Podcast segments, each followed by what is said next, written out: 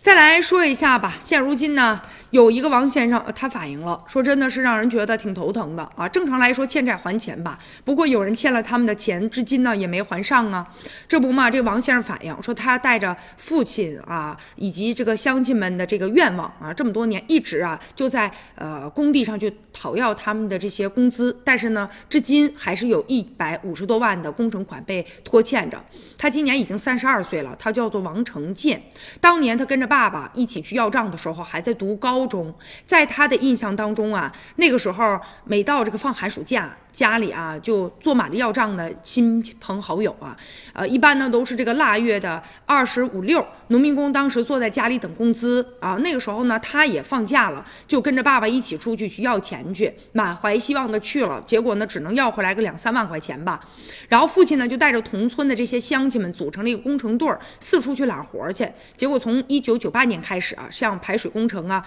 公路桥啊，还有路面呢、污水管道等等这些啊，一直呢就干到零七年，拖拖。拉拉的工程款也没有付全，现如今呢还欠了一百五十多万。而且他说，虽然说吧，呃，这个钱要不到，但是我父亲不想欠别人的，所以说就我们想方设法先垫付着。当时呢，就是他们家周围啊有几个村的这个乡亲一起干了工程，有的呢是十几万的工程款啊，连人带车带料那种，有的呢还是啊比这更多一些的。所以这些年爸爸都已经去世了，然后他不知道这个钱究竟什么时候才能啊把这些钱都要回来啊？他说。利息我已经不想算了，把本金给我们就已经可以了。